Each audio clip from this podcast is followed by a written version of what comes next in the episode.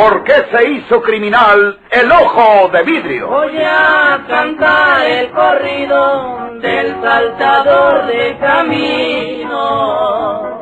La borrascosa juventud de Porfirio Cadena. Cómo perdió uno de sus ojos y por qué tuvo que seguir la vida criminal perseguido por sus poderosos enemigos. Una nueva serie campirana del escritor norteño Don Rosendo Ocaña.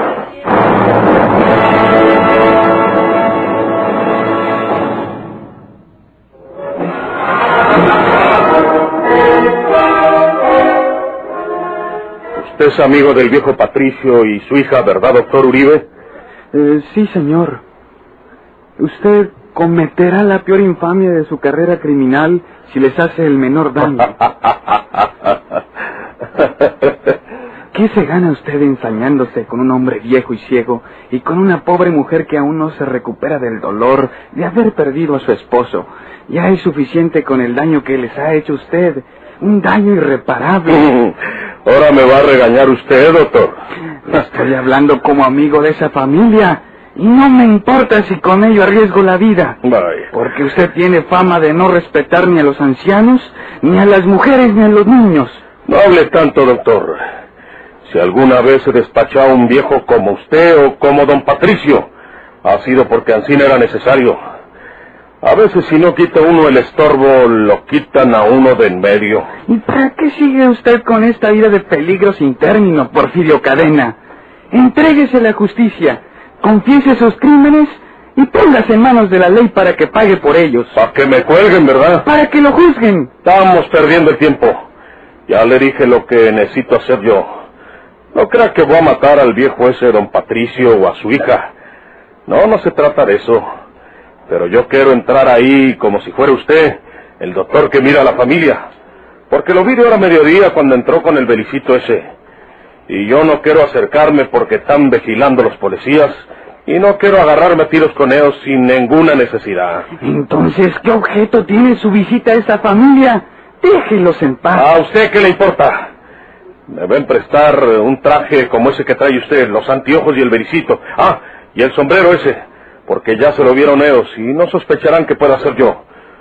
Somos de la misma estatura, más o menos. Yo no le proporcionaré ningunos medios para que vaya a cometer un nuevo delito. Pues entonces lo mato. Usted sabe lo que escoge si se pone al prestado.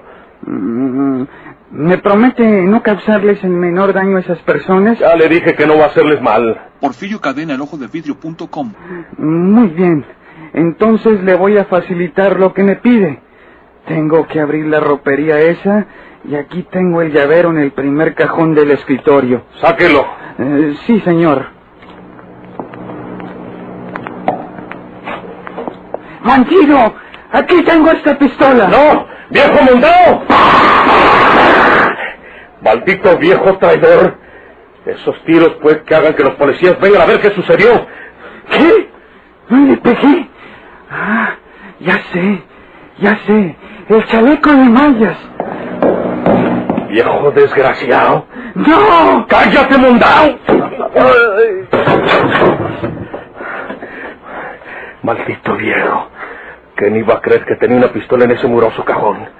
Ya sé lo que tengo que hacer con él.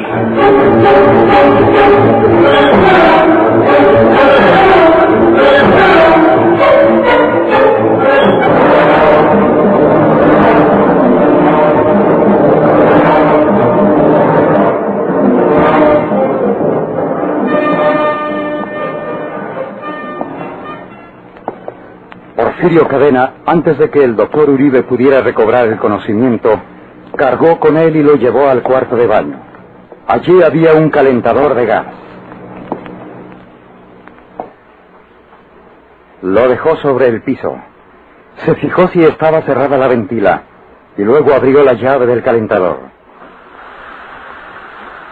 Entonces abandonó el cuarto cerrando la puerta con llave que encontró puesta por dentro de la cerradura.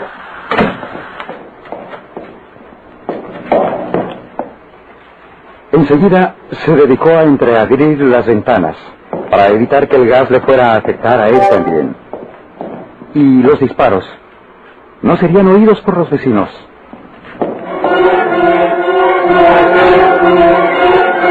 La casa del doctor Uribe solo colindaba con otra que se hallaba a unos 7 metros de distancia.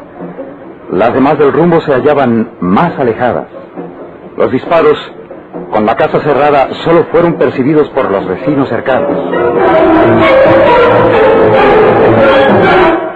¿Oíste, Alejo? ¿Qué? Parece que se oyeron disparos en la casa del doctor. Debe ser algún experimento del viejo cascarrabias ese, mujer. ¿Qué va a disparar un arma ese médico vejete? Para mí fueron disparos. Voy a ver por la ventana. No, parece que alguien anda adentro. Y es un hombre. Se ve la sombra a través de la cortina. ¿Quién más puede ser? ¿El doctor? Ya para esta hora no está el ama de llaves, como le dice él a la otra vieja, su compañera. No te preocupes por esas antiguallas, mujer. Sí, debe ser el doctor. ¿Quién sabe a qué obedecerían esas detonaciones? Algún experimento, como dices tú.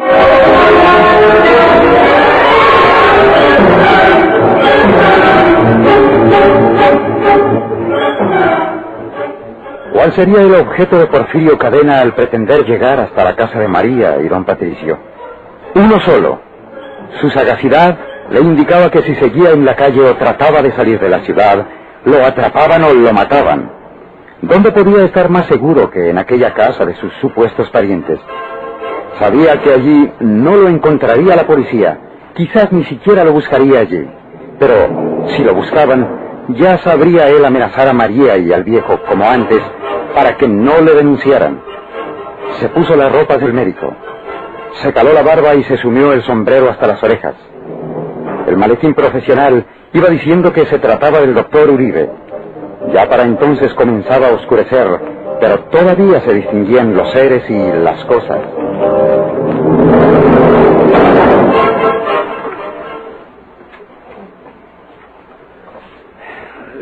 Seguirá a mano don Patricio. Allá vuelve de nueva cuenta el doctor Uribe. ¿De nueva cuenta? ¿O por nueva cuenta? Porque los médicos cobran las visitas, ¿eh? De veras. ¿Y qué calamidad es el médico cuando un enfermo no puede aliviarse? No hay como la buena salud. Ya está viejo don Patricio, a lo mejor siguió peor. Y está ciego el pobre. No ve casi nada. Sí, pobre hombre.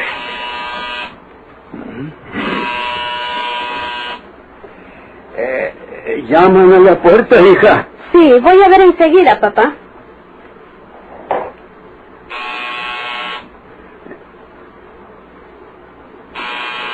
Esa persona viene nerviosa.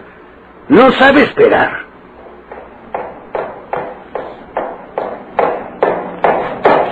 Buenas tardes o buenas noches. Aquí me tienen de vuelta.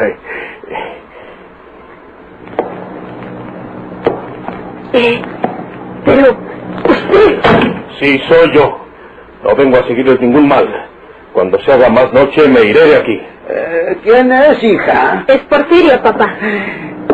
Usted... No se levante, viejo. ¿A qué se levanta? ¿Qué hace usted de nuevo en nuestra casa? ¿Qué busca ya, hombre? Tienen que haberlo visto, porque entiendo que la casa, o más bien dicho, la manzana, está rodeada de policías. Es mejor que se vaya.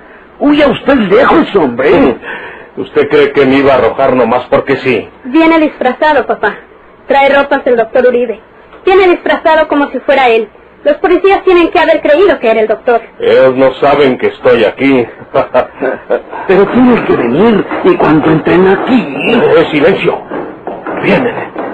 Si dice usted que estoy aquí, mato al viejo. ¿Y cómo hacemos? ¡Silencio! Nadie hable. No conteste. Espere.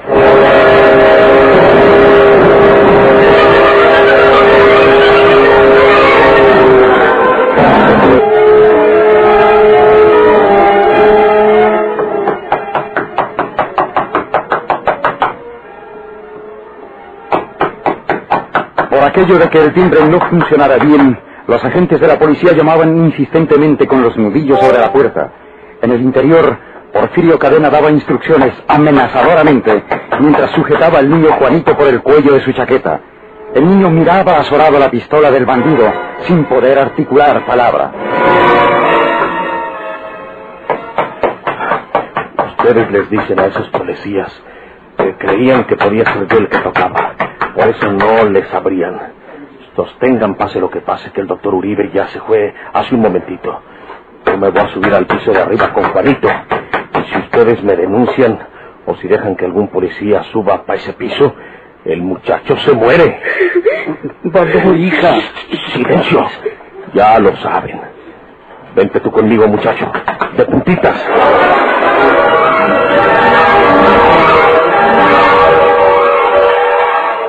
Tuvimos miedo. Creímos que sería ese hombre el que llamaba. Por eso no nos atrevíamos a abrir. Ese señor se aparece cuando uno menos lo piensa. La última vez llamó a la puerta tranquilamente. María fue a abrir y era él. Ahora temíamos lo mismo, inspector. Y nosotros sospechamos que Porfirio hubiera burlado nuestra vigilancia y estuviera aquí en la casa. ¿Dónde está el doctor Uribe? Lo hemos visto llegar de nuevo hace un momento. Pero... ya se fue el doctor Uribe. Había quedado en traerme una medicina. Solamente entró para dármela y se fue enseguida. ¿Cuál es la medicina? Aquí la traigo en el bolsillo. Miren ustedes. Son estas pastillas. Es un tratamiento que me recomendó el doctor Uribe. Es raro que haya salido el doctor Uribe y nosotros no lo hayamos visto. Precisamente por eso estamos aquí. A uno de nuestros agentes se le ocurrió pensar que Porfirio Cadena se hubiera disfrazado como el doctor Uribe y que sí hubiese burlado nuestra vigilancia. No, señor.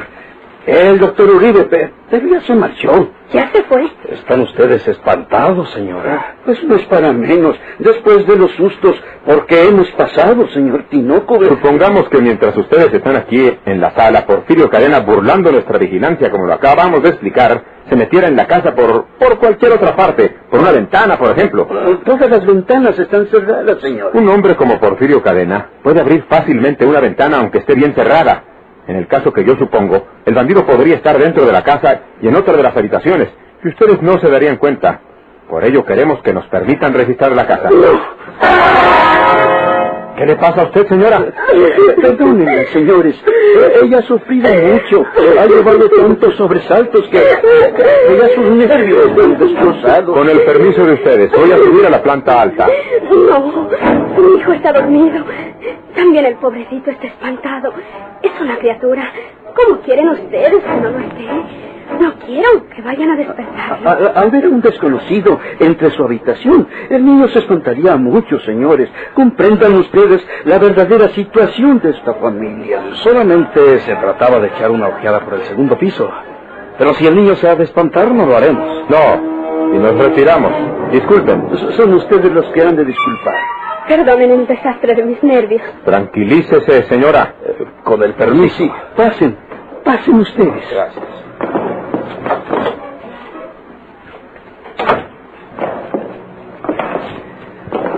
¿Cómo es posible que haya salido de la casa del doctor Uribe y ninguno de nosotros lo hayamos visto? Este detalle es el único que no me convence a mí, inspector. Ni a mí. Pero yo tengo que estar en la estación cuanto antes, porque el inspector Riverol debe llegar de la Ciudad de México en el tren de las 8:30 y faltan 10 minutos. ¿Ya está arreglado eso, Castillo? El secretario general de gobierno se comunicó telefónicamente con la Procuraduría General de la República. Creo que es amigo del procurador general y le pidió a Riverol, le dijo que lo enviaría en el primer tren, que será el que llega a las 8:30 y que traería instrucciones de no volver a México sin Porfirio Cadena, vivo o muerto.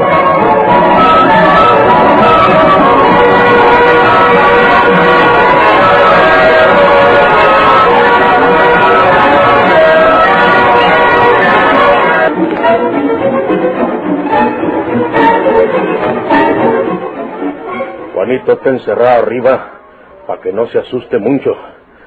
Ustedes supieron hacerla muy bien, porque ya el inspector Castillo quería subir a buscarme en el otro piso. Usted dijo cosas muy bien dichas o muy bien inventadas, don Patricio. No se asusten, porque si ustedes me ayudan, yo no les voy a hacer ningún mal. Aquí no volverán a buscarme, y aquí estaré yo 2 o 3 días, nomás mientras dejan de vigilar las carreteras, porque quiero pelarme para mi tierra, para Nuevo León, porque aquí ya no me dejaron más salida que la del cohete. Claro que en 2 o 3 días puedo descuidarme o cuando esté dormido y entonces ustedes pueden avisar a la policía. No lo haremos. Pues será mejor que Ancina lo hagan, porque a mí no me agarra la policía más que muerto. Y no voy a morirme solo. Nomás eso les digo, y me voy a quitar estas ropas allá arriba, porque no me quedan bien. El doctor es un poquito más chaparro que yo, y va a agarrar otras del mismo ropero, María. Y perdone que me está acabando las ropas del finao. Puede usar las que guste. Muchas gracias. Creo que van a cumplir su palabra de no denunciarme, pero por aquello de las dudas, Juanito estará siempre cerca de mí. Con el permiso. Sí. Papá. Hija, ¿para qué queremos mayores complicaciones y riesgos? Que pase aquí esos 3 días... y que se vaya donde nunca lo volvamos a ver nosotros. ¿Y el niño? Al niño no le pasará nada mientras nosotros no tratemos de denunciar a Porfirio. Gracias al cielo que la niña está interna en el colegio. De lo contrario, serían 2 nuestros cuidados. No te mortifiques más, hija. Aguantamos la situación. No tiene remedio.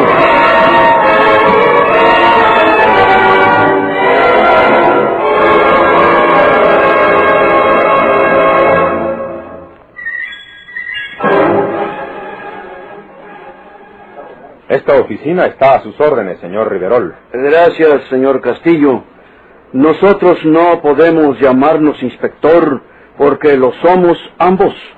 Y resultaría chusco que usted me dijera, gracias, inspector, y que yo le respondiera, no tiene por qué, inspector. Nos acabaríamos la voz, inspector, ¿verdad? Es verdad. Es solamente que yo soy un inspector de provincia, señor Riverol. Mientras usted lo es de nuestra mejor policía capitalina. Donde quiera se crecen habas. Lo mismo hay buenos policías en la provincia que en la capital. Y lo mismo que los hay malos en las poblaciones, los hay igualmente en la ciudad de los palacios. Y como les veo un poco inquietos, o más bien dicho, bastante inquietos, vayamos al grano. Con que por aquí anda todavía haciendo de las suyas el indestructible ojo de vidrio, ¿no? Sí, señor Riverol. Y antes de darle amplios detalles sobre la actividad delictuosa o criminal de este hombre aquí en San Luis, quiero decirle el motivo de la inquietud que en nosotros está observando. Acaba de pasar lo siguiente. En una casa donde es muy posible que llegue Porfirio Cadena, fue llamado un médico para recetar al señor de la casa. Ajá. Dicho médico es un anciano. Se llama el doctor Pedro Uribe. Bien, pues el doctor Uribe recetó y se marchó. Pero un poco más tarde, como al oscurecer, vuelve de nuevo el mismo médico a la casa mencionada. Lo vemos entrar, pero no lo hemos visto salir. Usted sabe, Riverol, que Porfirio se disfraza de anciano, ¿verdad? Sí, es su característica. Pues bien, con la sospecha de que en la segunda ocasión no sea el doctor Uribe, sino Porfirio disfrazado como él, vamos a la casa y hablamos con la familia. Los familiares nos aseguran que ya se fue el doctor Uribe, que allí estuvo a dejarles unas medicinas. La única medicina que puede mostrarnos el señor de la casa es un frasco de pastillas casi terminado. Queremos registrar la casa y no se nos permite, porque hay alguien dormido en otra habitación de la planta alta. Esto nos tiene tan inquietos como usted lo ha dicho, señor Riverol. ¿Quiénes son los familiares de esa casa? Todos los familiares, por favor. Pues son 4. Ajá. El papá, don Patricio, que está casi ciego. La viuda, señora María, y 2 niños. Pero una niña está internada en un colegio. Sí. Y solo el niño vive con ellos en la casa. Así es que son 3 solamente. El papá, María y el niño. ¿Estaban los 3 presentes cuando ustedes visitaron la casa? No, se hallaban en la salita solamente el papá y la señora María.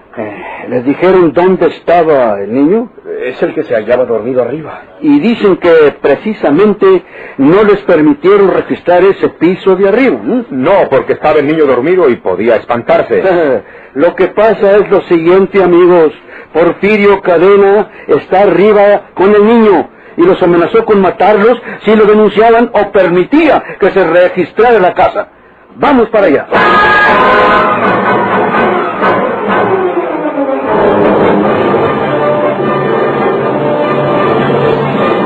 ¿Por qué se hizo criminal el ojo de vidrio?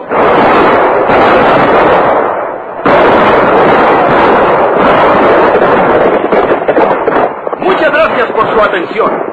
sigan escuchando los vibrantes capítulos de esta nueva serie rural, ¿por qué se hizo criminal el ojo de vidrio? Se disfrazaba de arriero para asaltar los poblados, burlándose del gobierno, mataba a muchos soldados, nomás blanqueaban los cerros, seguros sin calzonados.